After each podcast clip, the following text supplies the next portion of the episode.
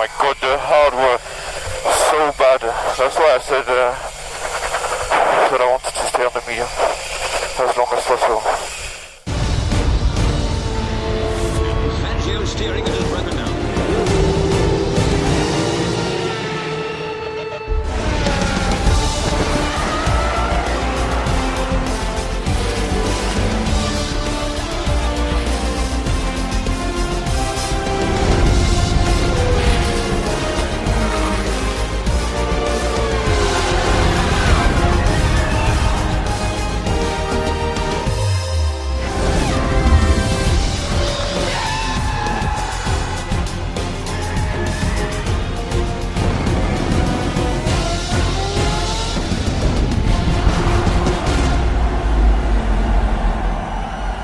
Як ви могли щойно пересвідчитися, Шарль Леклер дійсно хотів залишитися на мідіумі якомога довше на своєму другому гоночному відрізку, але у команди Феррарі були свої плани.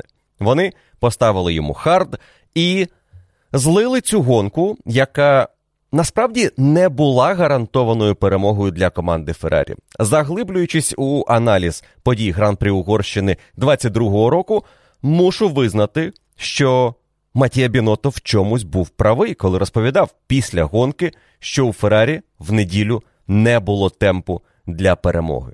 І якщо аналізувати події цього гран-прі з точки зору темпу Феррарі на першому відрізку, на другому, і в принципі на цьому зупинитися, тому що третій відрізок уже у виконанні Шарля Леклера не був показовим. Там був помилковий перехід на хард, і потім вимушений перехід на софт, що теж під питанням, і про це ми сьогодні поговоримо. Якщо аналізувати темп на перших двох відрізках гонщиків Феррарі, їхніми головними суперниками були пілоти команди Мерседес. І команда Мерседес не виглядала гірше за Феррарі на цих двох відрізках. А ось команда Red Bull і особливо Макс Ферстапен виглядали значно краще. Це зовсім не вписується у картину гоночного вікенду, яка розпочалася в п'ятницю із домінування гонщиків Феррарі над своїми суперниками. Перевага на одному колі із пустим баком була близько трьох десятих секунди над командою Red Bull. І Мерседес я навіть не беру в розрахунок, тому що команда Мерседес в п'ятницю намагалася навпомацки знайти хоч якісь налаштування, які дозволять їй їхати швидше за Альпін, Макларен чи навіть Альфа Ромео. Вони і близько не думали про Феррарі або Bull. А ось у протистоянні лідерів цього сезону Феррарі на швидкому колі мала перевагу, яку, я думаю, команда Red Bull і очікувала цього вікенду.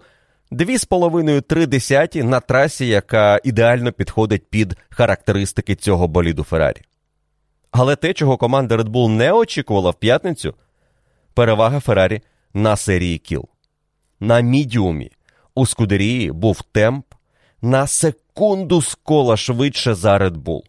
І це теж трішечки додає фарб у картину вікенду в п'ятницю, адже команда Red Bull не підібрала тих налаштувань, які вона потім знайшла в суботу, і Феррарі мала перевагу, яка, мабуть, вимірювалася більше, ніж реально можна було очікувати. Тобто, ми вже бачили цього вікенду ситуації, де в п'ятницю одна команда має значно більшу перевагу над іншою, але потім все вирівнюється або змінюється в суботу і неділю. Особливо, коли погода може змінитися і стан траси змінюється, як це сталося в Угорщині. У нас на суботу обіцяли зливу, яка, можливо, навіть змиє шанси провести кваліфікацію у суботній день, і Формула 1 думала серйозно про те, щоб переносити її на неділю, але прогноз не справдився, і кваліфікація пройшла по сухій трасі, але в значно спокійніших погодних умовах з точки зору температури. Якщо в п'ятницю температура траси була під 50, а повітря близько 30, то в суботу ми вже говорили про трасу близько 30, а повітря до 20. І це велика зміна для гуми, яка дуже чутлива до різних температур, яка дуже чутлива до того, як команди налаштовують її під конкретні умови проведення гран-прі. І в п'ятницю команда Феррарі була на коні. Вони змогли ідеально потрапити у вікно температур для гуми. Вони могли її розтягувати на досить довгі гоночні відрізки і мали просто шалену перевагу, мабуть, найбільшу перевагу в сезоні над командою Red Bull. Це, звісно, змусило Red Bull багато думати про налаштування, які їм треба змінити на суботу, з урахуванням, що погода трішки зміниться, і те, що в неділю буде не так спекотно. Але той факт, що вони так багато почали програвати зі старту вікенду, звісно, додав їм наснаги перебрати чимало налаштувань, провести години на симуляторі і спробувати знайти хоча б якесь рішення тієї проблеми, що у них виникла. І це, звісно, із е, тією умовою, що Red Bull розуміли. Їм цього вікенду можливо доведеться мінімізувати втрати. Це траса, де у Феррарі важко буде виграти за рівних умов. Команда Феррарі після п'ятниці, в принципі, не мала сенсу щось змінювати з цим болідом. І перевірити ті невеликі зміни налаштування, які сталися після п'ятниці на суботу, коли команда проаналізувала купу телеметрії, зібраної протягом вільних заїздів. Це все перевірити їм вдалося лише в кваліфікації, бо вільну практику змило дощем. І ось на кваліфікації, на сліках, Скудерія отримала для себе неприємний сюрприз. Гума працювала нормально, але чомусь прогрівалася не так ефективно, як це зазвичай буває на болідах Феррарі. І на одному колі їхня перевага зникла. Вони її не мали над командою Red Bull, і її чомусь не мали тепер ще й над командою Mercedes. І те, як завершилася кваліфікація Гран-прі Угорщини, дало Скудерії Феррарі дещо оманливе враження, що ситуація і досі під контролем. Вона не ідеальна. Сайнс проїхав, як він сам сказав, okay lap, тобто таке собі коло, нормальне, нічого видатного, і ледь не взяв Поул, який в нього в останні секунди кваліфікації вкрав Джордж Рассел. Але Леклер був третім. І на фоні виступу команди Red Bull це був чудовий результат. Адже Ферстапен зміг кваліфікуватися лише десятим, а Перес взагалі не вийшов у фінал кваліфікації і був одинадцятим. І це на трасі, де із обгонами традиційно непросто, і де тобі доводиться витрачати більше часу, щоб повернути втрачені позиції, якщо ти невдало провів кваліфікацію. З одного боку, Ферстапен сам був винен у тому, яку позицію він отримав у підсумку. Якби він проїхав нормально перше коло у фіналі кваліфікації, це міг би бути результат в топ-3. Можливо, трішки краще, ніж просто третій, але ймовірно, це був би час, який дозволив би йому конкурувати із Сайнсом та Леклером за позицію. Але він помилився. І на другому колі вже підвів мотор. Якісь проблеми із генератором кінетичної енергії завадили йому отримати усю потужність, яка є у силовій установці, і Ферстапен не зміг проїхати останнього швидкого кола, вирішального кола, на якому Джорджу Расселу вдалося випередити Карлоса Сайнса. Але натяк на те, що у Ферстапена була швидкість у суботу, це результати другого сегменту, де Макс був найшвидшим, випередивши Шарлі Леклера і Карлоса Сайнса. До речі, ще й Фернандо Алонсо, який досить високо опинився і потім не зміг повторити цей результат у фінальному сегменті.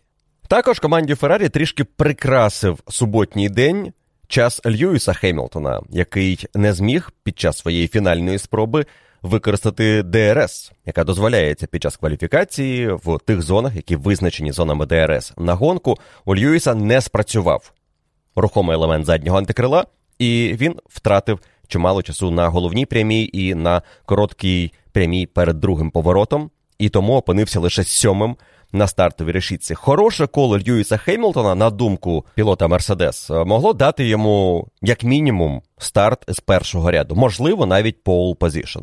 Відповідно, команда Феррарі через проблеми, які спіткали Льюіса Хемілтона, Макса Ферстапена, ну і, можливо, трафік Серхіо Переса, хоч цього вікенду Перес не виглядав переконливо на фоні Макса, як це вже відбувається не один гоночний вікенд.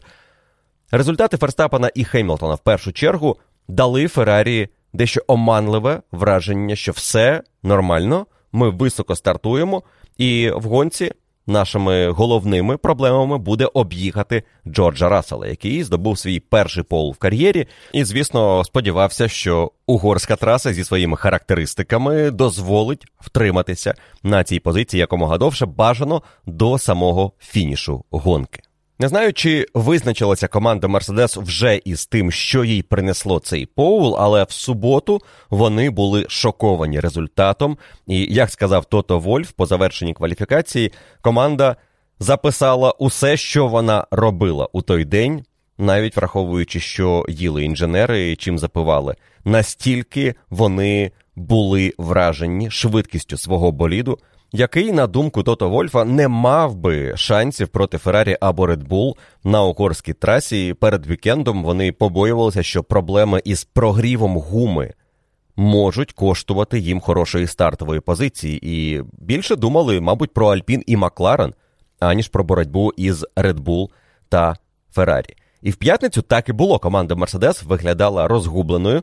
Вони програвали на колі півтори, а то й навіть дві секунди гонщикам Скудерії Феррарі.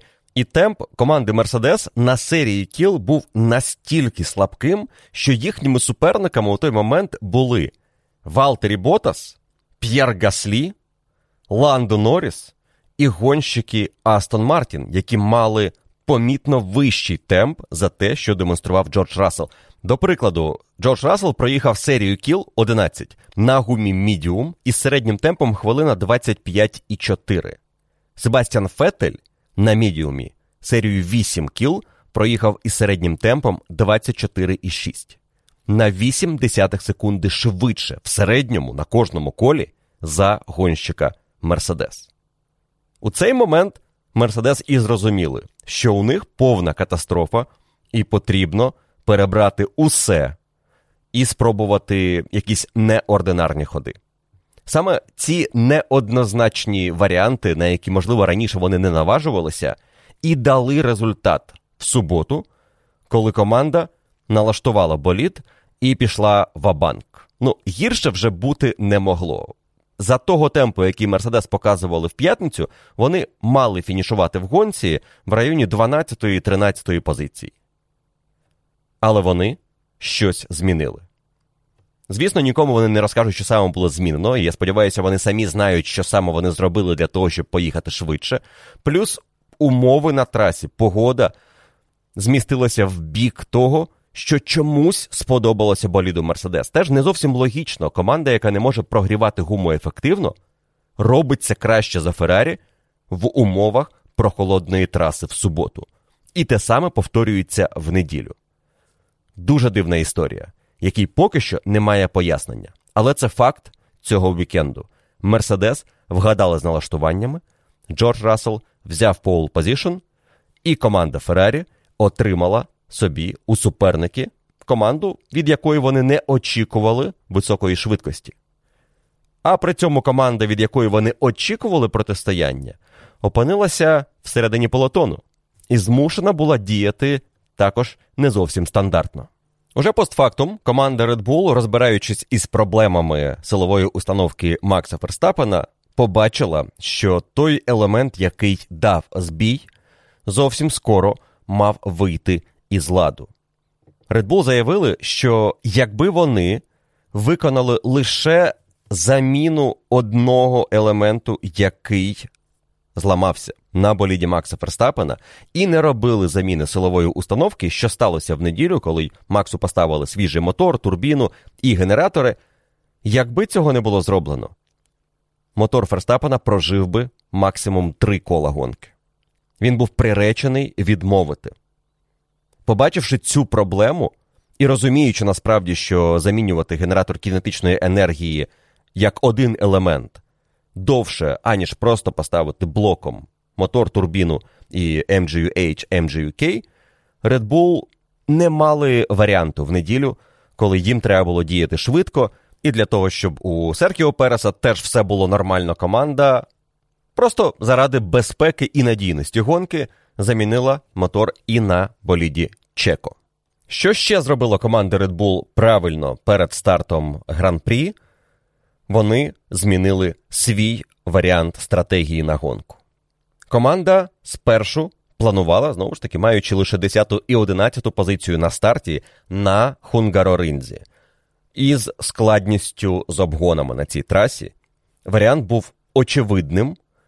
Номер один стартувати на харді, їхати на один підстоп, розтягувати перший відрізок, пересиджувати суперників і сподіватися, що на другому відрізку, на мідіумі, ми зможемо трішки відігратися. Цей план гонщики Red Bull відкинули, коли виїхали на установочні кола, щойно відкрили підлейн перед стартом гонки. Гонщики мають право проїхати декілька кіл, перш ніж підлейн закриють, і Ферстапен з Пересом виїхали на хардах. І обидва відзначили, що гума взагалі не прогрівається. Що на цьому харді стартувати буде надзвичайно складно, є висока ймовірність програти позиції, а прогноз погоди перед стартом ще й натякав на високу ймовірність дощу. Отже, погода не ставала теплішою. Траса могла почати намокати. В таких умовах хард найгірший вибір, а найкращим вибором є гума софт. Звісно, був варіант із мідіумом, який об'єктивно є найкращим вибором для старту гонки із повними баками. Але команда Феррарі ймовірно робила б ставку на мідіум, і з таким вибором на перший гоночний відрізок Red Bull опинялися б на дуже схожій стратегії із багатьма суперниками, з якими їм довелося б боротися на трасі. І це створювало б проблеми. Ви не можете із мідіумом проїхати короткий відрізок і почати серію андеркатів, ви маєте проїхати довгий. Дуже ймовірно, це буде довгий відрізок за кимось, хто повільніше. І це псує всю картину гонки. Тож, фактично, вимушено через низькі стартові позиції і через те, як поводив себе комплект Харду на установочному колі, пілоти Red Bull перейшли на агресивну стратегію із софтом на старті, і потім двома відрізками на мідіумі.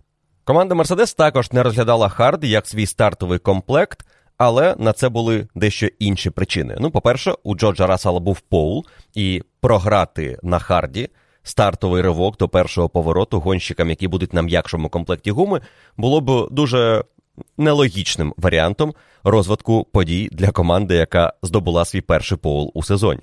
Тому для Джорджа Рассела вибір був теж досить агресивним: поставити на софт, гарантувати собі лідерство після першого повороту або спробувати гарантувати, якщо суперники оберуть інший комплект гуми. І далі, маючи перевагу чистої траси, їхати в своєму темпі і спробувати за рахунок раннього підстопу зберегти позицію проти суперників позаду. Ну і далі, відповідно, повторити цей трюк на другому підстопі. Льюіс Хеймлтон обрав собі мідіум, тому що ймовірність того, що він після невдалої кваліфікації зможе одразу пройти гонщиків команди Альпін та Ландо Норріса, була невисокою, і йому потрібно було розтягувати перший відрізок, і це варто було робити саме на мідіумі. Мерседес не розглядали хард, тому що хард вони спробували в п'ятницю, і він виглядав жахливо. Це був найгірший комплект із трьох, і він суттєво втрачав у темпі в порівнянні з мідіумом і довше прогрівався це в умовах спекотної траси під плюс 50. Очевидно, що в неділю, коли траса була близько 29-30, Хард працював би ще гірше. У цьому гонщики Red Bull переконалися на установочному колі, але пілоти Мерседес розуміли це після того, як в п'ятницю спробували Хард. Команда Феррарі на Харді в п'ятницю не їздила. На гонку у них був один комплект харду, два комплекти мідіуму. І обидва пілоти Феррарі розпочинали гонку на мідіумі. Коли після кваліфікації Леклера запитали, якою буде стратегія на гонку, він відповів, що це може бути один, два або навіть три пітстопи. Він як у воду дивився, коли жартома відповідав на це запитання, тому що в неділю ситуація дійсно коливалася між одним і двома підстопами, але для Шарля Леклера це була гонка із трьома зупинками в боксах. Якщо говорити про один підстоп, то в гонці на нього пішли лише пілоти команди Альпін і Валтері Ботас. І для них це був більше вимушений крок, в першу чергу для гонщиків Альпін, які на неділю зберегли собі один свіжий комплект харду, один свіжий комплект мідіуму, на якому стартували. Тож вони були змушені їхати на неоптимальній стратегії, і за рахунок цього програли двом підстопам Ландо Норріса. Але якщо дивитися на ситуацію лідерів, у них були усі карти на руках і можливість розіграти їх як заманеться. Чимало комплектів софту після кваліфікації, по два мідіуми і по одному харду. Пірелі перед гонкою прогнозувала, що стратегія софт мідіум мідіум буде найшвидшою, а другий найшвидший варіант це мідіум на першому відрізку до 26-34 кола, і потім хард до кінця. Був ще варіант із софтом на старті і хардом до кінця, а також мідіумом на першому відрізку, хардом на другому і софтом наприкінці. Навіть не було пропозиції з боку Піреллі стартувати на мідіумі, перейти ще раз на мідіум і завершувати гонку на софті. Як змушена була діяти команда Феррарі після того, як вони вирішили стартувати на мідіумі. Але в цей момент вони ще не були впевнені, що для них це єдиний сценарій мідіум, мідіум, софт. Була ймовірність, що вони поставлять хард на останній відрізок, і це допоможе їм проїхати швидко гоночну дистанцію. І ймовірно, так би і сталося, якби не Джордж Рассел. Його позиція лідера гонки зіпсувала команді Феррарі той єдиний шанс, який у них був на цей гран-прі, щоб здобути перемогу. Те, що Джордж Рассел тримався попереду до свого підстопу і їхав у власному темпі і притримував гонщиків Феррарі, не дало Карлосу Сайнсу і в першу чергу Шарлю Леклеру, який демонстрував вищий темп за напарника, але стартував нижче і просидів першу частину гонки, перший гоночний відрізок за Сайнсом і за Расселом, це не дало Феррарі створити запас над Льюісом Хеймлтоном, Джорджем Расселом та гонщиками Red Bull. Це, звісно, за ідеального сценарію. Сценарій розвивався не зовсім ідеально, проте до 11-го кола виглядав непогано для команди Феррарі. Поки Льюїс Хемілтон і Макс Ферстапен розбиралися із пілотами Альпін та Ландо Норрісом, Феррарі і Рассел поступово від них від'їжджали. На 11-му колі Хемілтон програвав 11,5 секунд напарнику і близько 9 секунд Карлосу Сайнсу і трішки більше 7 секунд Шарлю Леклеру. Але вийшовши на чистий трек, Хемілтон і Ферстапен прискорилися. Леклер це відчув, коли йому почали диктувати швидкість Льюїса Хемілтона, і вона почала співпадати із його власним темпом. Він запитав у команди, чи може Сайнс поїхати швидше. Сайнса попросили наблизитися до Джорджа Рассела, і тим самим вони прискорили час, коли Джордж Рассел поїде на пітстоп. Рассел розумів, що він не буде вічність триматися на першій позиції на комплекті софту зі старту гонки. Але коли наблизилися Сайнс та Леклер і виникла небезпека андеркату з боку Феррарі, Мерседес вирішили зробити пітстоп раніше і поїхали в бокси на 16-му колі. У цю мить Феррарі вже була готова спустити курок, тому що вони сказали Сайнсу їхати в бокси або зробити протилежне від того, що зробить Рассел. Тож Мерседес взяли шанс провести пітстоп раніше. Сайнс залишився на трасі разом із Леклером, і команда Феррарі нарешті опинилася на перших двох позиціях без завад і могла продовжити їхати у високому темпі для того, щоб збільшити перший відрізок і створити для себе нагоду пізніше перейти ще раз на мідіум і наприкінці гонки на софт. Таким був початковий план і для Леклера, і для Сайнса.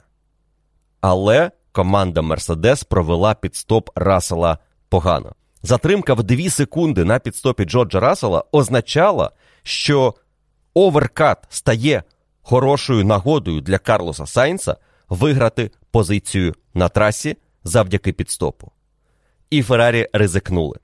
Вони сказали Сайнсу заїжджати на пітстоп на наступному колі, і у нього виникла буквально така ж за тривалістю затримка, яка повернула Сайнса на трасу за спиною Рассела.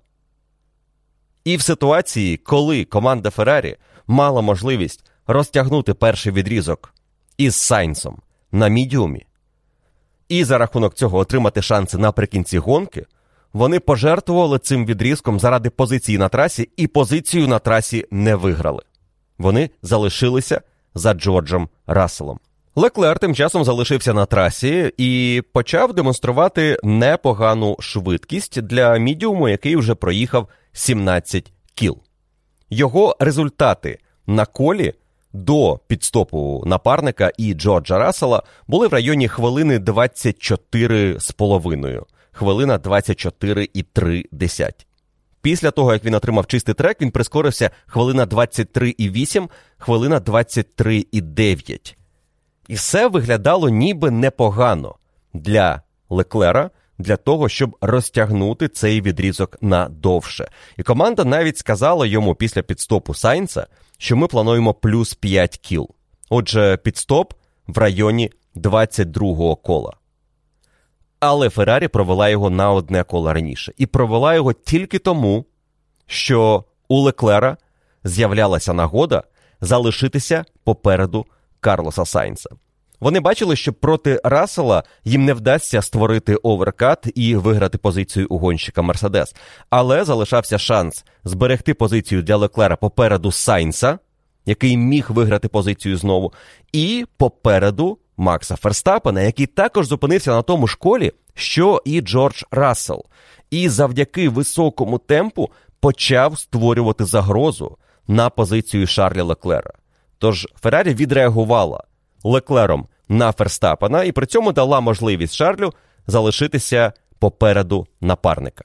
У цей момент ситуація і досі виглядала непогано для Шарля Леклера. Він пересидів на треку всіх, у тому числі і Льюіса Хемілтона, який традиційно любить свої відрізки розтягувати і вміє це робити. Хемілтон зупинився на два кола раніше. За Шарля Леклера в нього була небезпека отримати андеркат від Серхіо Переса, який тримався неподалік від Макса і Льюіса на першому відрізку. Тому Льюіс на 19-му колі зробив свій підстоп, перейшов із мідіуму на мідіум і теж із очевидним завданням проїхати довгий другий відрізок і переходити наприкінці гонки на софт. Отже, після першої хвилі підстопів ми отримали наступну картину. Лідирує і досі Джордж Рассел. За ним їде Шарль Леклер. На третьому місці Карлос Сайнц. Четвертим іде Макс Ферстапен, який андеркатом пройшов Льюіса Хемілтона. І Хемілтон виїхав за гонщиком Альпін Естебаном Оконом, який невдовзі поїде на підстоп, і Льюіс знову опиниться у топ-п'ятірці. Шосте місце за Серхіо Пересом, який також пройшов гонщиків Альпін, які поїхали на підстоп в районі 21 і 23 кола. Ситуація ніби як нормалізувалася для лідерів. Red Bull і Хеймлтон нас доганяють. У трійці лідерів Джордж Рассел тримає Шарля Леклера і Карлоса Сайнца. Але тут важливо подивитися на розриви, які виникли після першої серії підстопів, адже вони змінили певну динаміку у боротьбі, принаймні Льюіса Хемілтона і Макса Ферстапена, між якими з'явилася серйозна відстань. Ферстапен почав вигравати у Льюіса близько 7 секунд. За рахунок раннього підстопу це раз, і друге, за рахунок того, що Льюіс втратив час у боротьбі із Альпін, коли повертався на позицію за Ферстапеном. Тож Ферстапен зі своїм раннім підстопом зіграв ідеально і добре підібрався до гонщиків Феррарі. Якщо перед підстопом Макс Ферстапен програвав 11,7 секунди лідеру Джорджу Расселу, то після серії підстопів на 23-му колі Ферстапен програвав 7 секунд Джорджу Расселу і 5 секунд Шарлю Леклеру, і тримався у 2,5-3 секундах від Карлоса Сайнса. І усі втрьох вони, Леклер, Сайнс і Ферстапен, поступово під'їжджали до лідера гонки.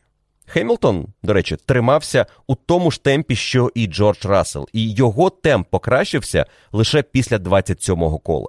Якраз у цей момент на 27-му колі Леклер серйозно взявся за Джорджа Рассела, між ними стабілізувався розрив менше однієї секунди, і Леклер намагався в зоні ДРС вийти вперед і очолити полотон. На це йому знадобилося 4 кола. На початку 31-го він уже лідирував і відривався дуже серйозними темпами від Джорджа Рассела. На 31-му колі він вийшов вперед. На 34-му колі для порівняння Джордж Рассел програвав Леклеру уже 3 секунди. На 37-му 5 секунд. Темп був практично секунда з кола.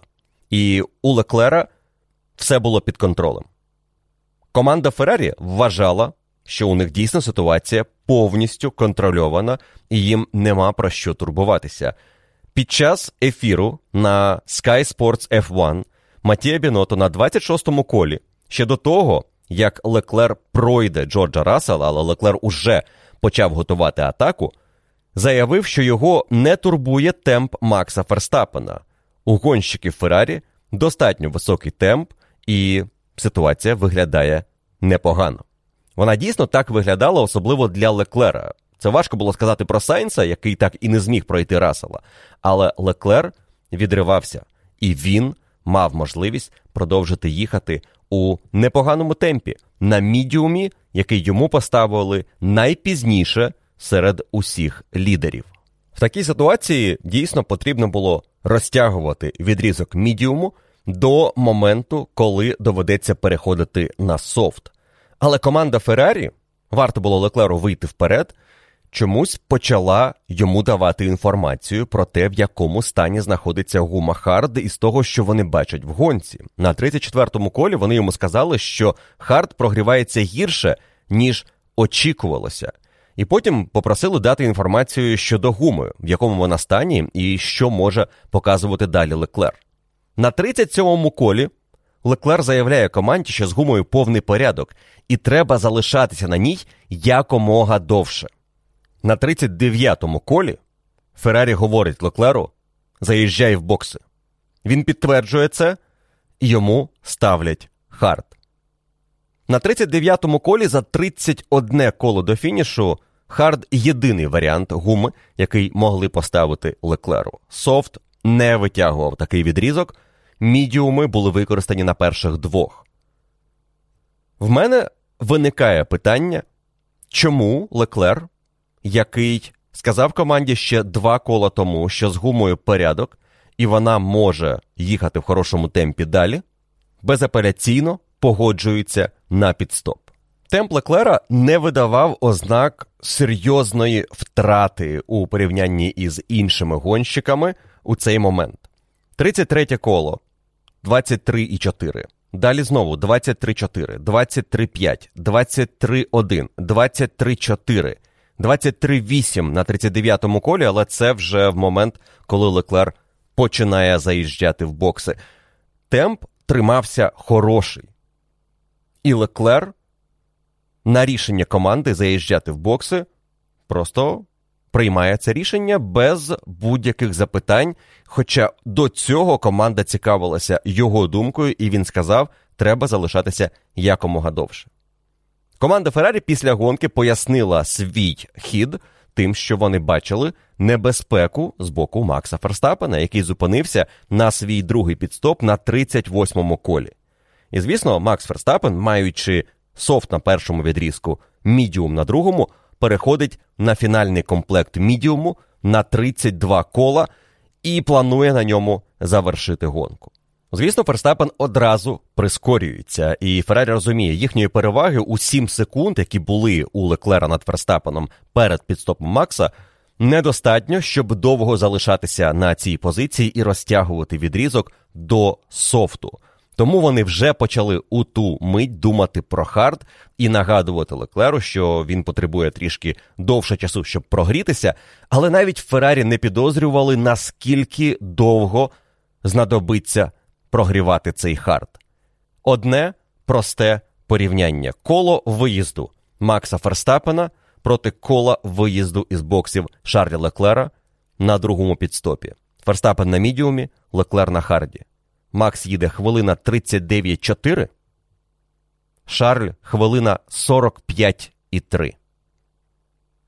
Майже 6 секунд Ферстапен виграв у Леклера тільки на одному колі.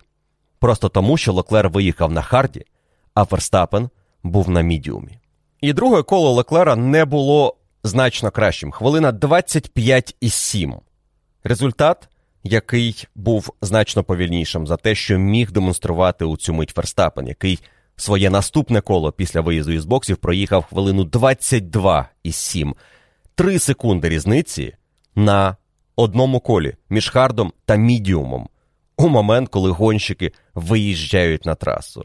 Звісно, цієї переваги було досить, щоб Ферстапен легко розібрався із Шарлем Леклером, але потім він віддав це лідерство через дуже дивний розворот, який стався у передостанньому повороті. І історія цього розвороту у тому, що у Ферстапена протягом першої частини гонки була якась дивна проблема зі щепленням. Він сказав потім, що він його трішки підпалив. І тому вона працювала неефективно. І команда на другому відрізку, коли Ферстапен після першого підстопу виїхав за Карлосом Сайнцем, просило його довго, аж до свого другого підстопу, їхати на відстані від Сайнца в районі 2,5 секунд для того, щоб не перегрівати щеплення, і просило його в деяких поворотах навіть використовувати короткі перемикання. Ферстапен робив усе, що просила команда. Вони зв'яли під контроль ситуацію зі щепленням, але, схоже, коли його гонитва за Леклером розпочалася, система знову перегрілася. І тому, коли Макс перемикав передачу, як звичайно, на колі, де він вже випередив Шарля Леклера, щось дало збій, і його розвернуло. Він зробив красиві 360. Знову невеличкий приклад того, як Ферстапен у стресових ситуаціях продовжує контролювати свої емоції і швидко вміє адаптуватися. Він зрозумів, втрачає контроль над болідом, його починає розвертати. Що в цей момент не треба робити? Вдарити по гальмах, намагатися зупинитися якомога швидше і потім вже вирішувати, що робити далі. Що треба зробити в такій ситуації? Потрібно докрутити болід і повернутися якомога швидше на гоночну траєкторію що йому і вдалося зробити. І як потім він пожартував, він просто краще прогрів задню гуму, яка на ту мить була досить свіжою і в хорошому стані, щоб витримати ось цей розворот. І цей розворот ненадовго стримав прогрес Макса Ферстапена. За декілька кіл він знову пішов в атаку на Шарлі Леклера і вийшов. На позицію лідера у цій боротьбі проти Шарля на 48-му колі. 48 коло гонки те коло, коли Ферстапен фактично виграв гран-прі Угорщини. Хемілтон лідирував, але Хемілтон ще не зробив свого фінального підстопу із переходом на софт. Але буквально за якісь 10 кіл ситуація для команди Феррарі настільки драматично змінилася. На 38-му колі Здавалося, це буде перемога Леклера, і Ферстапен трішки мінімізує свої втрати. Він може навіть піднятися на подіум, але проти Леклера шансів практично немає. За 10 кіл ситуація з ніг на голову перевернулася для команди Феррарі. Вони переходять на невдалий комплект гуми, вони знають, що з ним буде важко, але вони програють позицію, яку намагалися втримати за рахунок цього раннього підстопу який переводив їх тільки на комплект гуми Харт. І це, мабуть, найбільша загадка цього рішення команди Феррарі на гран-прі Угорщини. І тут у мене є питання не стільки до стратегів, як до стратегів і гонщика, з яким ведеться комунікація під час гран-прі. Є приклад як першого підстопу, так і підготовки до другого підстопу, який, ну, дуже багато питань залишає по собі. Перша історія 20-те коло гонки перед першим пітстопом Шарлі Леклера. Команда запитує, скільки ще можеш кіл проїхати в цьому темпі. І це в умовах, коли Леклер вийшов в лідери, Леклер відривається від суперників. Так, є Ферстапен, який з вищим темпом їде після переходу на мідіум, але темп Шарлі Леклера тримається стабільно. 23 високі, 23,8, 23,9, Феррарі запитує, скільки ще кіл проїдеш в цьому режимі. Він відповідає: важко сказати, але можливо 7-8 кіл. На наступному колі він заїжджає в бокс. Так, якщо розібрати, за рахунок цього він зберігає позицію перед Сайнсом і потенційно перед Ферстапеном, який міг би створити для нього загрозу за ці 7-8 кіл. Але ж через це ви автоматично змушені робити дуже довгий наступний відрізок який триває менше за перший відрізок, тому що Леклера покликали на підстоп після 18 кіл на мідіумі, щоб поставити йому хард. І знову історія перед підстопом. 36 коло. Початок 37-го. Леклер говорить команді: з гумою повний порядок, треба залишатися якомога довше. І Феррарі кличе його на підстоп і ставить хард. Ось ці два моменти нам говорять про те, що Леклер міг розтягнути як перший, так і другий відрізок і створити для себе можливість перейти на софт наприкінці гонки. Але він для цього об'єктивно нічого не зробив. Він не наполягав на своєму виборі залишитися довше. Він не наполягав на тому, що йому треба поставити софт наприкінці, а не хард. Леклер покладався на команду, яка, напевно, на його думку, мала більше даних, і зазвичай команди знають більше за пілотів, і сподівався, що ці рішення продиктовані саме тією інформацією, яка є важливою, але про яку він не знає. Є питання, чому він про це не знає. Є питання, чому команда ніби як запитує у гонщика про оптимальний сценарій, чи можеш ти його для нас реалізувати? Він говорить, так, можу. А потім він говорить: я можу реалізувати цей оптимальний сценарій, я можу залишатися ще. І все одно приймаються інші рішення. Рішення заради позиції, які не дають результату. Команда Феррарі, звісно, мала більше даних у цій гонці і бачила, що роблять інші команди і гонщики. І вони були чудово обізнані із ситуацією команди Альпін, яка перейшла на свій хард на 21 і 23 колах. І у Альпін були дуже важкі перші кола на цьому комплекті. Звідси у Феррарі була інформація, що хард прогрівається гірше, ніж очікувалося. Вони бачили страждання Алонсо і Окона. Після гонки Біното скаже, що ми були впевнені, що Харду буде важко прогріватися, але після 10 кіл це буде швидший комплект, швидший за мідіум. І ми мали почекати ось ці 10 кіл, потерпіти важкий прогрів Харду. І тоді виникає наступне запитання. Якщо ви думали, що хард потребує такої значної кількості кіл для прогріву, і ви все одно ризикували, роблячи цей підстоп, щоб зберегти позицію, яку все одно не втримали, навіщо після 39-го кола за 15 кіл робити ще один підстоп і ставити софт? Якщо ви були впевнені, що хард має стати кращим комплектом гуми. Леклер не поїхав драматично швидше після 10 кіл на харді. Його перші кола на харді, такі об'єктивно хороші, 23,4, потім 22,4. Суперколо видав Леклер, 22,8, 24,3 і знову десь в районі 23,3, 23,2 він стабілізується на декілька кіл, поки не опускається в 24,1, 24,3. Темп знижується. Темп не дозволяє команді зробити прогноз, що далі буде краще. І тому вони наважуються на цей підстоп за софтом. Але навіть в такій ситуації вони ніби дивляться лише на крок вперед, як і з випадком, коли вони запитали про додаткові кола на першому відрізку, і Леклер сказав, що може, а потім все одно зробили підстоп, не думаючи, що буде далі. Тому що Леклер коли поїхав на свій підстоп на 54-му колі за софтом рятівним для команди Феррарі, він вигравав у Серхіо Переса 19 секунд. Перес за останні 5-6 кіл до підстопу Леклера вигравав у нього в середньому близько 7-8 з кола. За 16 кіл до фінішу маючи перевагу, яка дозволяє програвати трішки більше секунди з кола на харді, який має далі вийти у кращий темп, Феррарі робить підстоп і віддає позицію Серхіо Пересу, який на мідіумі із 42-го е, кола, і якому далі не доведеться зупинятися, якого Феррарі сподівалася випередити на трасі для того, щоб повернути собі позицію, яка все одно дуже ймовірно була б їхньою якби не було цього підстопу. Перехід на хард був помилкою для Феррарі і Леклера.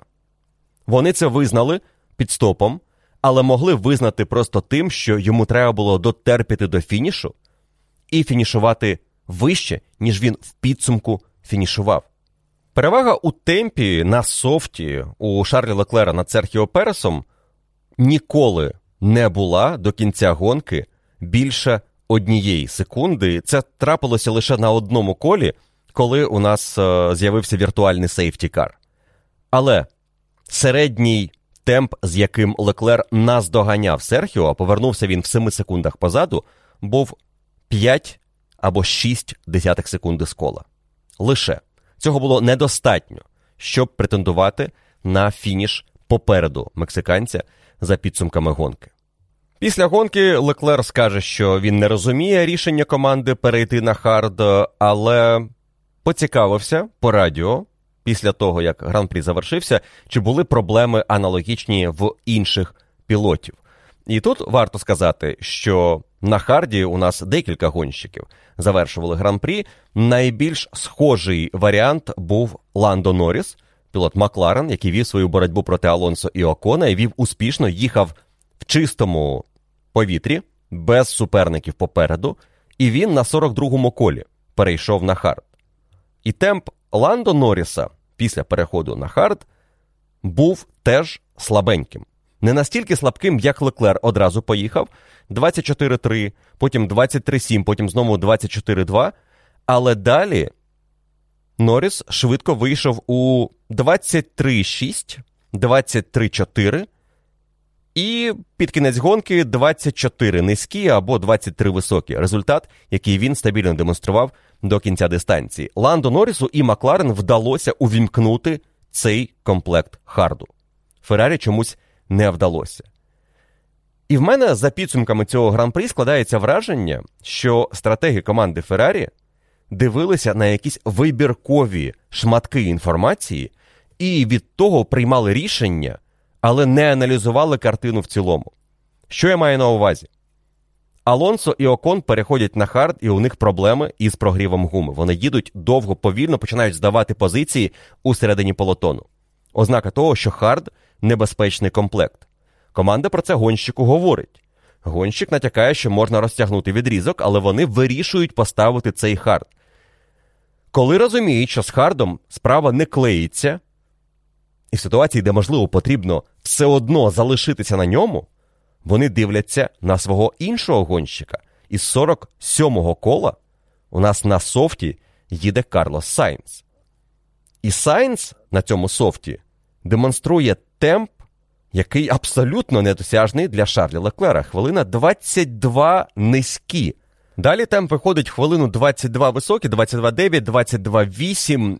Але що цікаво, коли Сайнс перевзувається в софт, на першому серйозному колі після підстопу його перевага над Леклером пів секунди. Наступне коло він виграє у Леклера секунду і 9 десятих.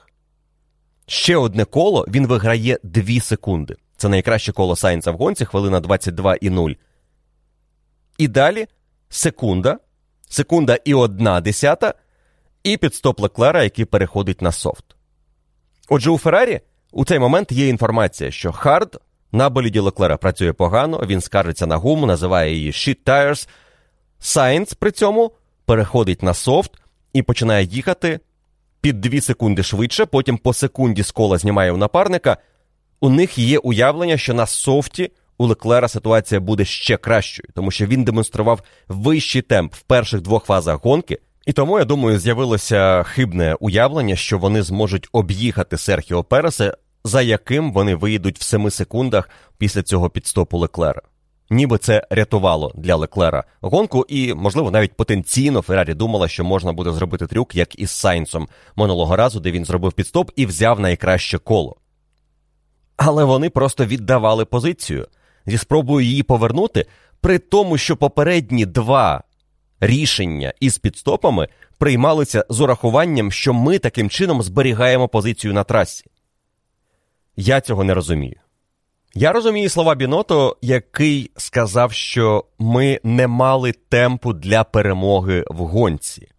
І це, мабуть, правда, якщо на весь гран-прі подивитися і на те, що демонстрували Леклер, Сайнц проти Red Bull і навіть Мерседес. Тому що Сайнц на останньому відрізку, а він перевзувся в софт на 47-му колі, хороше має порівняння із Льюісом Хемілтоном, який на 51-му колі перейшов на софт. Льюісу вистачило усього восьми кіл, щоб наздогнати Сайнса, якому він програвав 10 секунд після підстопу. І потім він вийшов вперед і привіз Сайнсу на фініші гонки 7 секунд. Було лише декілька кіл за цей фінальний відрізок, коли Льюіс Хемілтон вигравав менше секунди у Карлоса Сайнса на однаковому типі гуми наприкінці гонки, коли нікому із гонщиків ніхто не заважав. Ну, окрім того, що Сайнс потім заважав Льюісу буквально декілька кіл, поки він його не пройшов. Тож тут є певна істина у словах Матія Бінотто. У Феррарі не було темпу, як мінімум, на софті та харді. Ми це побачили на прикладі Леклера і Карлоса Сайнса. Проти Льюіса Хеймлтона, навіть не переможця цього гран-прі. Отже, наш теоретичний сценарій із Шарлем Леклером, який міг би розтягнути і перший відрізок на мідіумі, і другий на мідіумі, і потім перейшов би на софт, це все одно не давало гарантії, що він на цьому софті поїде швидко і наздожене Макса Ферстапена, якого потрібно було б обганяти в боротьбі за перемогу. Але дуже ймовірно, такий сценарій давав би Шарлю Леклеру можливість фінішувати в першій трійці. Можливо, не другим, можливо, третім.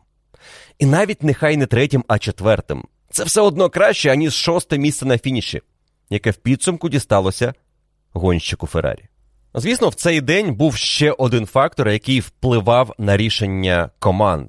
І впливав він досить суттєво, особливо для тих, хто змусив себе піти на неоптимальну стратегію, на ось цей варіант із двома першими відрізками на мідіумі. І цей фактор це дощ, який пішов після фінішу.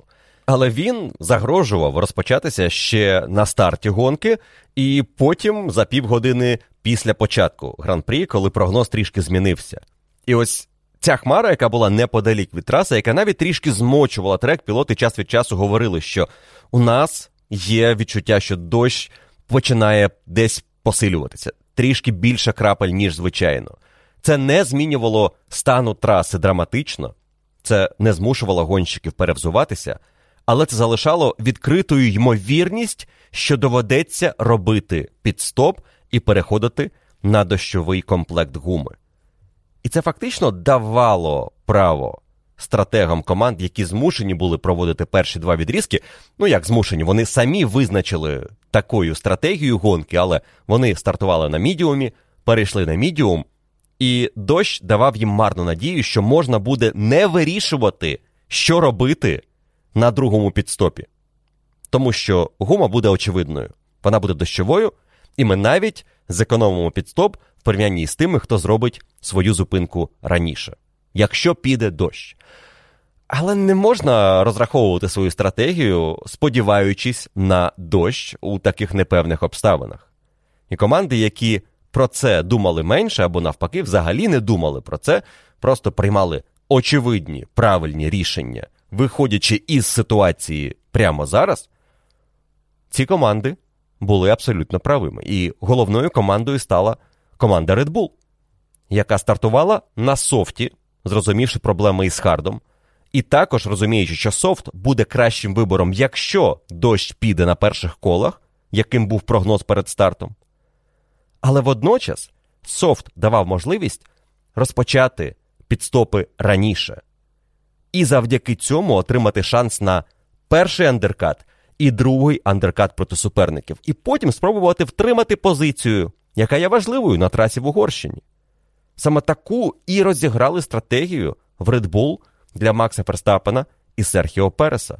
Це були досить прості рішення в складних обставинах гонки, яка розпочалася із того, що команді треба було замінювати елементи силової установки на обох болідах, яка розпочалася із 10-11 позиції на старті і в трафіку, і мала ще й такий фактор, як проблеми зі зчепленням на боліді Макса Ферстапена, які позначилися на його темпі на другому гоночному відрізку, але водночас дозволили йому трішки зекономити гуму і потім створити небезпеку андерката проти Карлоса Сайнца і налякати Феррарі настільки, що вони перевзули Леклера в хард, хоч той не так давно перейшов на свій комплект мідіума.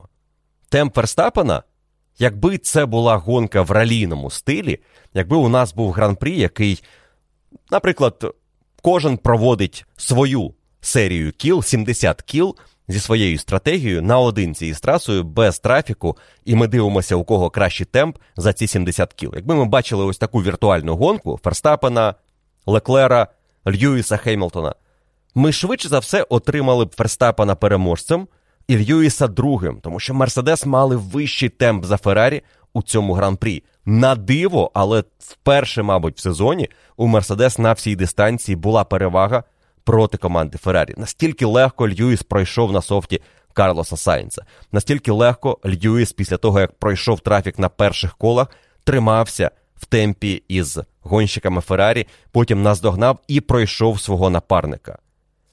У Феррарі була єдина перевага над суперниками в цьому гран-прі. Це перший відрізок на мідіумі, який вони не змогли провести оптимально через те, що не виграли позицію у Джорджа Рассела. Рассел заварив цю кашу для команди Феррарі і забрав у неї єдиний шанс на успішний гран-при Угорщини. Лише за сценарією, коли Феррарі лідирують в гонці, мають чистий трек, відриваються, а гонщики Мерседес розбираються із трафіком і з 11-го кола виходять на третю-четверту позицію, а за ними гонщики Red Bull, тільки за такого сценарію у Феррарі з'являється шанс виграти цю гонку. Але такого сценарію не було. Вони провели перший відрізок за Расселом. Вони відреагували на підстоп Рассела підстопом Сайнса і спершу зіпсували гонку Сайнсу тим, що перевели його на неоптимальну стратегію. Через це у Сайнса були проблеми із темпом на другому відрізку. І те, як Феррарі їхала швидше за Рассела на цьому відрізку, як Леклеру вдалося пройти Рассела, говорить, що якби Сайнс у нас виграв цю позицію на піт-стопі, якби це спрацювало, картина теж була б іншою для Карлоса. Як мінімум, в нього з'являлися б шанси на подіум.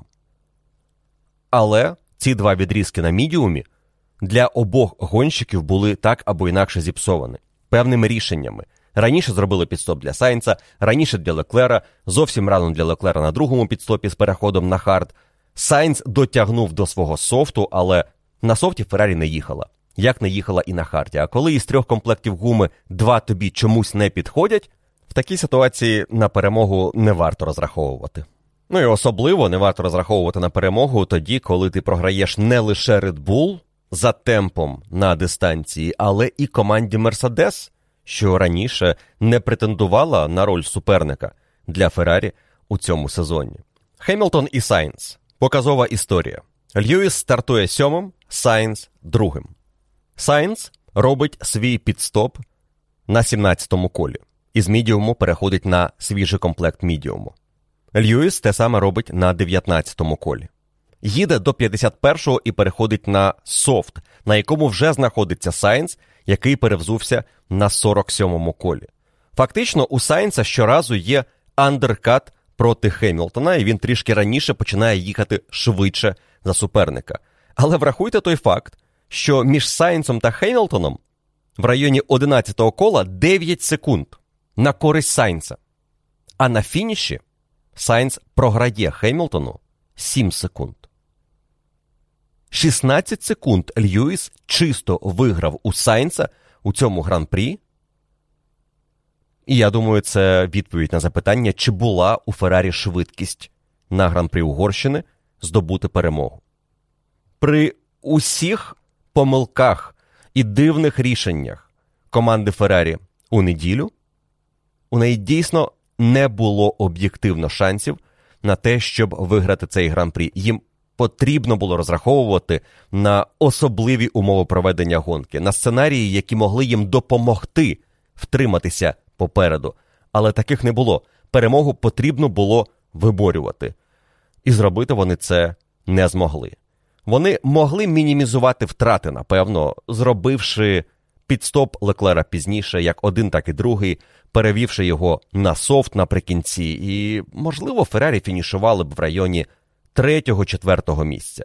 І це виглядало б не дуже після старту з другого, третього на гран-прі, де вони розраховували на дубль.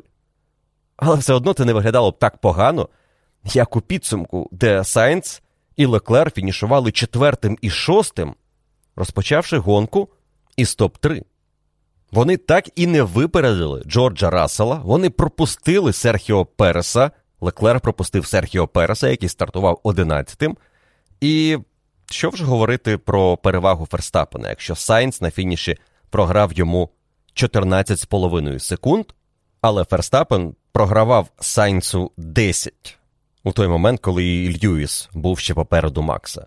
Хемілтон після гонки скаже, що якби не втрачені позиції в кваліфікації, можливо, вони змогли поборотися із Ферстапеном, принаймні нав'язати йому якусь боротьбу. І ставка на мідіум, вимушена для Льюіса на перший відрізок, позначилася на оптимальності стратегії Мерседес. І очевидно, що в Мерседес вважали оптимальною софт, мідіум, мідіум, що зробила команда Red Bull. Але при цьому Джордж Рассел проїхав із стратегією Soft Medium Medium. Вони на одному колі зупинилися із Максом. Між ними розрив був 12 секунд, коли вони провели цей піт-стоп. І Макс на одне коло раніше зупинився на другий піт-стоп. На фініші Ферстапен привіз Расселу 12 секунд. Тобто, ось ця різниця дельта 24 секунди між гонщиком Мерседес і Red Bull. Тобто у Льюіса, можна сказати, за підсумками цього гран-прі, була швидша стратегія medium-medium soft. Особливо той темп, який Льюіс на софті демонстрував наприкінці, він вражав, він був по-справжньому швидким. Ну і до речі, для Феррарі ще одна причина замислитися, чому їхній темп був настільки повільним у гонці. Сайнс, який проїхав із, напевно, оптимальною, наскільки це можливо для Феррарі у цьому гран-прі стратегією, під кінець підпускав Серхіо Переса семимильними кроками. Перес програвав Карлосу Сайнцу 15 секунд на 56-му колі. За 10 кіл він був лише у 4 секундах і 70 за Карлосом Сайнсом. Якби не віртуальний сейфтікар наприкінці гонки, на думку команди Red Bull, Перес мав шанс пройти Сайнса і, можливо, не лише його, але і поборотися із Джорджем Расселом, у що мало віриться. Хоча із Сайнцем, хто зна, можливо, за позицію Чеко ще і дійсно міг поборотися, особливо зважаючи на темп його напарника, який був нестримним в неділю. Макс Верстапен відіграв 9 позицій від своєї стартової і здобув восьму перемогу в сезоні з найнижчої позиції за кар'єру. Він ніколи не вигравав гонки із-за меж топ-4 на старті. Тепер є ось ця десята позиція і перемога на гран-прі Угорщини. І це лише четвертий випадок за історією Хунгарорингу, коли пілот виграє гонку не із першої четвірки. Минулого року це сталося із Оконом з восьмої позиції, у 2006 році із Батоном, 14-та позиція на старті, і у 89-му році Найджел Менсел із 12-ї позиції здобув перемогу. Тепер в цій компанії ще і Макс Ферстапен. Його перевага над Шарлем Леклером у чемпіонаті сягнула 80 очок. За всю історію Формули 1 лише одного разу подібне відставання відігравалося, і пілот, який знаходився на другому місці, в підсумку ставав чемпіоном. Звісно, із перерахунком на очки тієї епохи, але у 76-му році Джеймс Хант програвав Нікі Лауді 35 очок після 9-ї гонки сезону із 16. Але ви знаєте, що сталося на 10-й гонці того чемпіонату. Аварія Нікі Лауди, яка ледь не коштувала йому життя, яка викреслила його із боротьби аж до етапу в Монці, де він повернувся на 13-му гран-прі сезону за 4 гонки до фінішу чемпіонату. Ось в тій ситуації 35 очок відставання Ханта від Лауди вимірювалося б, як зараз, приблизно 4 перемоги. Тоді 9 очок давали за перше місце, 36 очок давали б рівно 4 перемоги. Тож е, у Ферстапена не 100 очок переваги над Леклером, і він не стільки виграє, як Лауда у Ханта у 76-му році. Але ви розумієте, що це навряд чи додає оптимізму Шарлю Леклеру на другу частину цього сезону. Попереду 9 гонок, і тепер математика вже говорить наступне. Навіть якщо Леклер виграє усі 9 і візьме найкраще коло в кожній із них, Ферстапен може фінішувати другим щоразу і стане чемпіоном світу. Швидше за все, він зробить це раніше, ніж в останньому гран-прі сезону. можливо, навіть за 3-4 гонки до завершення першості. Настільки великою перевагою нині володіє Макс Ферстапен. Останніх 10 гран-прі, власне, якщо викреслити перші три гонки сезону, у Ферстапена 233 очка, починаючи із четвертого етапу і до гран-прі Угорщини включно. Гонщики команди Феррарі на двох за цей період заробили 230 очок. І це відправляє нас до іншої історії, яка назріває після гран-прі Угорщини відставання Мерседес від Феррарі. На етапі в Угорщині команда Мерседес переграла Феррарі чисто. Можливо, завдяки обставинам, завдяки унікальним умовам. І навряд чи вони можуть розраховувати, що це буде повторюватися від вікенду до вікенду. Але команда Мерседес скорочує відставання від Феррарі. У Мерседес стільки ж подіумів в цьому сезоні, як і у команди Феррарі. У Хеймлтона більше подіумів за Шарля Леклера 6 проти 5. Команда Мерседес набирає ходу. І на гран-прі Бельгії, пам'ятаєте, у нас почне діяти ось та технічна директива, яка, можливо, щось змінить у ієрархії команд в цьому чемпіонаті. І та риторика, яка звучить від команд Red Bull, Ferrari і Mercedes про ці зміни, про те, що має зробити FIA, щоб побороти плигання, заради чого це все, звісно, і відбувається.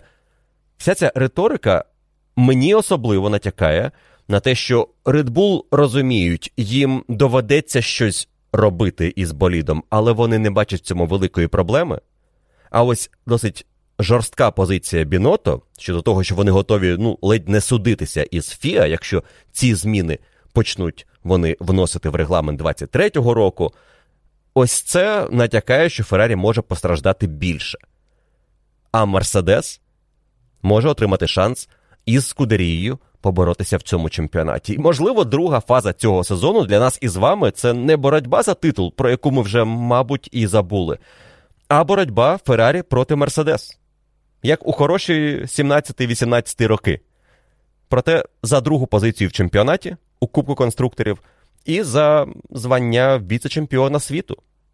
Поки що Леклер на другому місці. Але у цій боротьбі Перес наближається, Рассел неподалік, і Льюіс Хеймлтон в останніх п'яти гонках п'ять подіумів. Чудова форма, яка може стати ще кращою у другій частині цього сезону. Леклеру ж треба буде думати про те, як перезарядити себе на останні 9 гран-прі.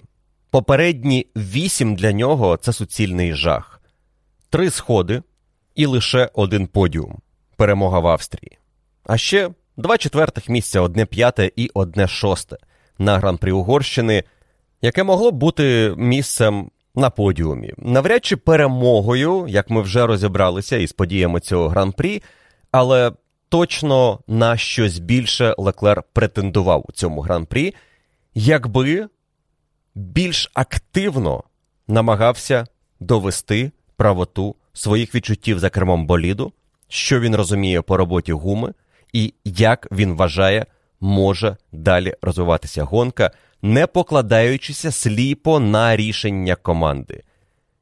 Цього сезону комунікація в команді Феррарі дуже яскраво підкреслює, наскільки Карлос Сайнс не готовий довіряти будь-яким імпульсам команди щодо стратегії, і в нього є бачення, якою має бути гонка, і Сайнс часто наполягає на цьому, як він наполіг після першого пітстопу в Угорщині, що цей відрізок ми робимо довгим. Ми їдемо до того моменту, коли зможемо перейти на софт.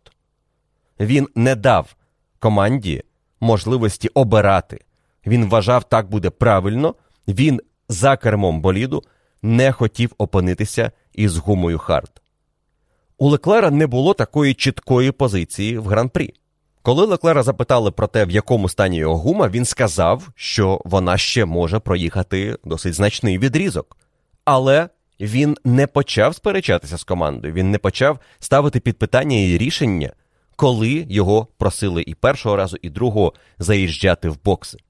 Сайнс у Великій Британії, Сайнс в Монако диктував команді, що треба зробити, і це були правильні рішення.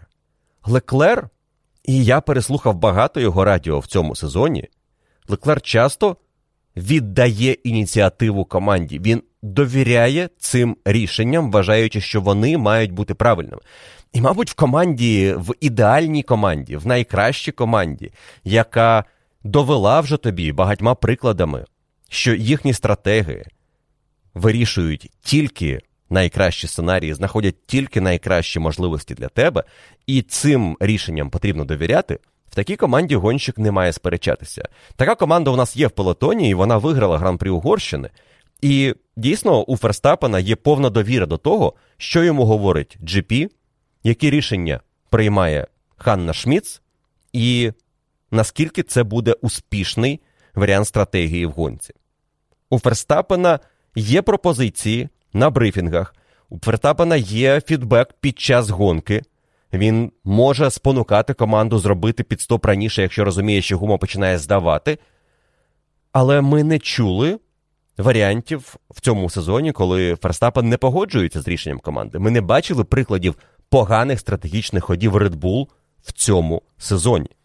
Команда Феррарі це інший приклад. І Леклер, який вже добре знає, що таке команда Феррарі і як вона приймає рішення, і якими вони можуть бути, Леклер діє дуже невпевнено для пілота, який уже не один раз обпалювався через такі рішення, як на гран-прі Угорщини, або на гран-прі Монако, або на гран-прі Великої Британії.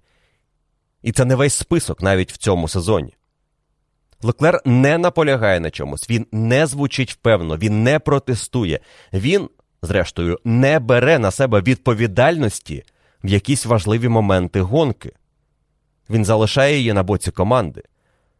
І потім, після фінішу, він запитує, а чому ж у нас так погано склалося у цьому гран-прі? Такі запитання бувають і у Сайнца, але їх менше. Я не впевнений насправді, що те, як Сайнц часто на своїх варіантах наполягає, як він пручається деяким рішенням команди, що це хороша динаміка в команді, яка намагається досягти максимуму у боротьбі з сильними суперниками. Мабуть, в ідеальній команді стратеги знають більше за пілота. Стратеги швидко сприймають фідбек гонщика і приймають рішення, які потім гонщик розуміє. А Леклер після фінішу в Угорщині не розумів, чому йому поставили хард. Я ж сказав їм, що можу ще їхати на мідіумі, і я хочу розтягнути відрізок якомога довше, а мене покликали на пітстоп. Так ти ж сказав copy box-box now. Ти заїхав на пітстоп, ти не сказав команді, е, ви ж мене запитували два коло тому. Що у нас по гумі? Я хочу далі залишитися, я не хочу ставити хард. Леклер не знав, хоче він хард чи ні. Він вирішив, що команда знає більше. А вона не знала більше. І він опинився знову в калюжі. І те, що Леклер звучить невпевнено, не наполягає на чомусь, не протестує, зрештою, не бере відповідальності на себе у якісь важливі моменти, до яких потім в нього є претензія, і це причина проблем Леклера в цьому чемпіонаті. Не лише помилки команди, стратегів. Його роль в цьому важлива, він має це зрозуміти за паузу у чемпіонаті. Проаналізувати ці гонки, послухати себе і Ксав'єра Маркоса, і зрозуміти, що в їхній комунікації стає причиною тих рішень, до яких у нас останнім часом чимало запитань. Мені відверто не цікаво робити через раз подкасти про те, а чому Феррарі цього разу програла гонку. А давайте проаналізуємо, як можна програти гонку, коли ти береш pole position. Воно якось перетворюється на рутину, яка не додає нам чогось нового у розумінні Формули 1. Ми просто бачимо ще один сценарій, як можна програти гран-прі. Угорщина, мабуть, не зовсім на 100% гонка, де Феррарі програла своїми рішеннями. Вона не допомогла собі виступити краще тими рішеннями, які були прийняті на гран-прі Угорщини. Але мій висновок після цього гран-прі гонщики, і навіть не стільки гонщики, як гонщик Шарль Леклер, має подивитися на себе в дзеркало і зрозуміти, де він не допрацьовує, і чому Феррарі не бачить в ньому того лідера, на якого варто зробити ставку. Чому Леклер, який сидить на 14-му колі за Сайнсом, який не проходить Рассела, запитує: А чи не можете ви попросити Сайнса поїхати швидше? Чому Леклер не каже: Я можу їхати значно швидше, приберіть його? Коли звучить так, коли команда розуміє, що вау, ми можемо дійсно зараз втрачати значно більше часу за суперників, тому що наш пілот, який може їхати швидше, знаходиться за іншим гонщиком, який не може їхати так швидко, можливо, дати їм шанс обмінятися позиціями. Але такого не звучить від Леклера. Він дуже політкоректно намагається проявити себе, видати якусь інформацію, яка не нашкодить Сайнсу, не, не скаже, що. Як було це на гран-прі Великої Британії, пам'ятаєте? Я не намагаюся покращити свої шанси в гонці, але. Ну, що це за фраза для пілота, який чітко розуміє, я впевнений, що він розуміє, що команда в ситуації, коли він швидше має допомогти йому реалізувати швидкість перевагою позиції на трасі. Якщо напарник заважає, його треба прибрати. Але Леклер не вибудував ось таких стосунків Феррарі. Я навіть не впевнений, що це можливо за керівництва Матія Біното, який не так давно підкреслив, що я був тоді в Австрії у 2002 і першому роках. Я пам'ятаю, як освистували нас трибуни, коли команда наказувала Барікело пропустити Шумахера. І ось та травма не дає Біното зробити щось подібне в його команді Феррарі.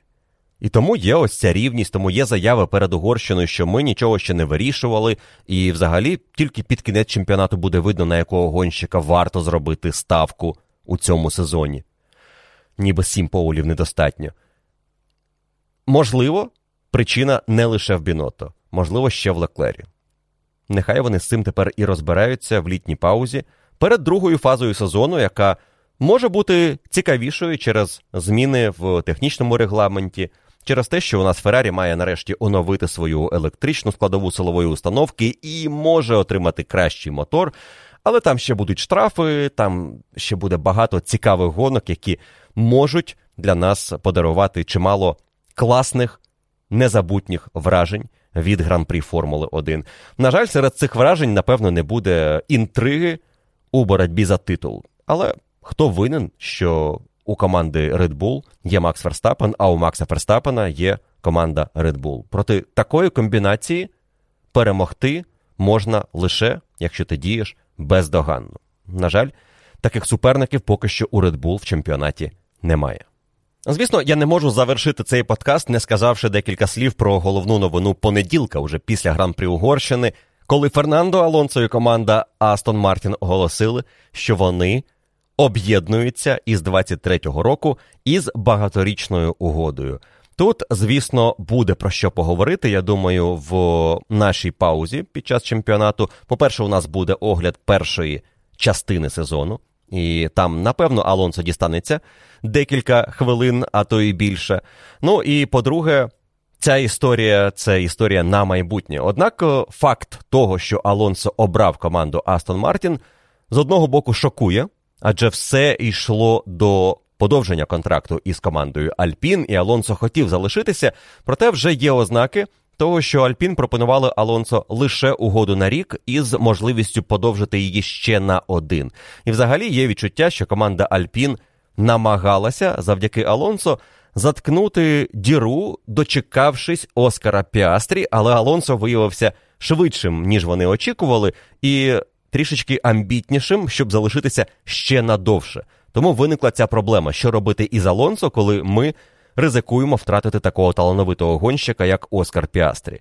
І Альпін зробили свій вибір. Вони обрали молодість і перспективу замість Фернандо Алонсо, який тепер буде намагатися підняти новий проект команду Астон Мартін. Хто запросив Алонсо в Астон Мартін? Звісно, це Лоурен Строл, який таким чином демонструє, наскільки високі в нього амбіції. Він готовий взяти в команду після чотирикратного чемпіона світу, найодіознішого чемпіона світу останніх десятиліть у Формулі 1 Фернандо Алонсо, з яким у багатьох команд були проблеми. До речі, Алонсо наступного року вперше із 2007-го буде виступати на моторах Мерседес, що для нього важлива історія, але вже в ті роки, коли мотори не мають такої великої переваги, як на початку турбоери. Важливо також, що Алонсо об'єднується із Мартіном Вітмаршем, який нині керує гоночною програмою Вастон Мартін, якого найняв Лоуренс Строл, який був одним із керівників команди Макларен, коли Алонсо там виступав із Льюісом Хеймлтоном у тому ж 2007 році. І як ви розумієте, у Мартіна Вітмарша про Фернандо Алонсо залишилося лише позитивні враження або більшість позитивних вражень, якщо він готовий впустити Фернандо у цю команду Астон Мартін. Астон Мартін потрібен гонщик рівня Алонсо. Астон Мартін потрібна увага. Вони не отримали необхідної уваги, напевно, із Себастьяном Фетелем, який вже був у фазі, коли про нього говорили менше, як він почав програвати Шарлі Леклеру. І Астон Мартін виглядала командою, щоб завершити кар'єру для себе. Те саме, мабуть, буде і у Фернандо Алонсо. Навряд чи він розтягне свою кар'єру ще до якоїсь команди, окрім Астон Мартін. Дивним для мене залишається те, що Алонсо йшов в Альпін піднімати проект, ніби як із планами залишитися в цій компанії або керівником, або перейти в програму в Лимані, але бути пов'язаним із Альпін і Рено, бути амбасадором бренду. Але у Алонсо вистачило амбіції розпочати щось нове. Він ніби не довів до завершення ось цю справу із Альпін, і, можливо, не зі своєї волі. Можливо, він дійсно хотів, але побачив, що немає бажання з боку керівництва продовжувати. Тож треба об'єднатися із тими, хто має бажання дозволити тобі щось вибудовувати протягом двох-трьох сезонів. Невідомо, який саме багаторічний контракт у Алонсо, але говорять про 2-3 сезони. І Алонсо залишається у Формулі 1. Алонсо і його партнерство із Астон Мартін це для мене сигнал, що Лоуренс Строл готовий із команди, яка ніби створювалася для сина, зробити акцент на серйозності проєкту, незалежно від того, що буде демонструвати Ленс Строл, і, можливо, готовий Ленса Строла відправити в іншу команду або за межі Формули 1, якщо інша команда не буде в ньому зацікавлена. Ленс Строл цього року проводить слабкий сезон. Попри те, що він син свого батька, запрошення Фернандо Алонсо це точно не хороша новина для Ленса Строла. Якщо раптом Строл буде випереджати Алонсо, інша історія. Але мені здається, що Алонсо має всі шанси закатати Ленса дуже міцно в кваліфікаціях, в гонках і почати готувати із цього проєкту Астон Мартін щось серйозне. А там багато дуже сильних спеціалістів уже зібралися навколо Мартіна Відмарша, який і людей із Мерседес, із Red Bull підтягнув, і Фернандо Алонсо це ще один гвинтик у цьому механізмі, який от-от розпочне набирати обертів. Нова база з'явиться у команди, і амбіції серйозні. Запрошення Алонсо це підтвердження серйозних амбіцій Лоуренса Строла. Ну а те, що Алонсо прощається із Альпін, майже гарантовано відкриває шлях в Альпін Оскару Піастрі, але і про це вже пишуть, що далеко не факт, що Піастрі буде в команді Альпін. Там можуть бути сценарії із Макларен, але ті, ніби як з Рікардо, не можуть розійтися, якщо Рікардо цього не захоче. Тому наше літо може бути спекотним. У сезоні переходів ще можуть бути несподіванки, і не лише шокуючий перехід Алонсо в команду Астон Мартін змусить нас здивуватися в цьому сезоні за підсумками Сілі Сізон.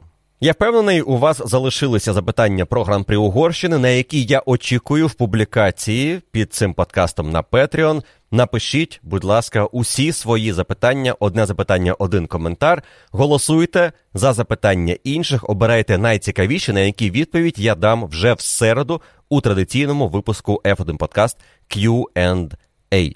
Там, я думаю, буде і про боротьбу Альпін проти Макларен, і як Ландо Норрісу вдалося перемогти Естебана Окона та Фернандо Алонсо, і про те, як Себастіну Фетелю вдалося заїхати у топ-10, і, можливо, про деякі інші історії цієї гонки, про які я не встиг вам розповісти сьогодні. Мені здалося, що головною історією гран-при Угорщини має бути протистояння Феррарі, Редбул і Мерседес у боротьбі за перемогу на угорському етапі. Дякую ще раз усім, хто послухав цей подкаст в понеділок ввечері. Це означає, що ви підтримуєте створення цього подкасту і робите його кращим, беручи участь в F1 подкаст Patreon Club. І вітаю усіх новачків клубу, які за останній місяць приєдналися до нашої спільноти і отримують значно більше від свого захоплення Формулою 1. Якщо ви ще не в клубі, підписуйтеся. Наше коротке міжсезоння, пауза у чемпіонаті буде цікавим і насиченим для справжніх фанатів Формули 1. Без контенту я вас не залишу і обіцяю, що ви не засумуєте за Формулою 1 протягом цих чотирьох тижнів. Бережіть себе, слава Україні! Перемога обов'язково буде за нами. А ми з вами почуємося вже зовсім скоро у наступному випуску F1 Подкаст.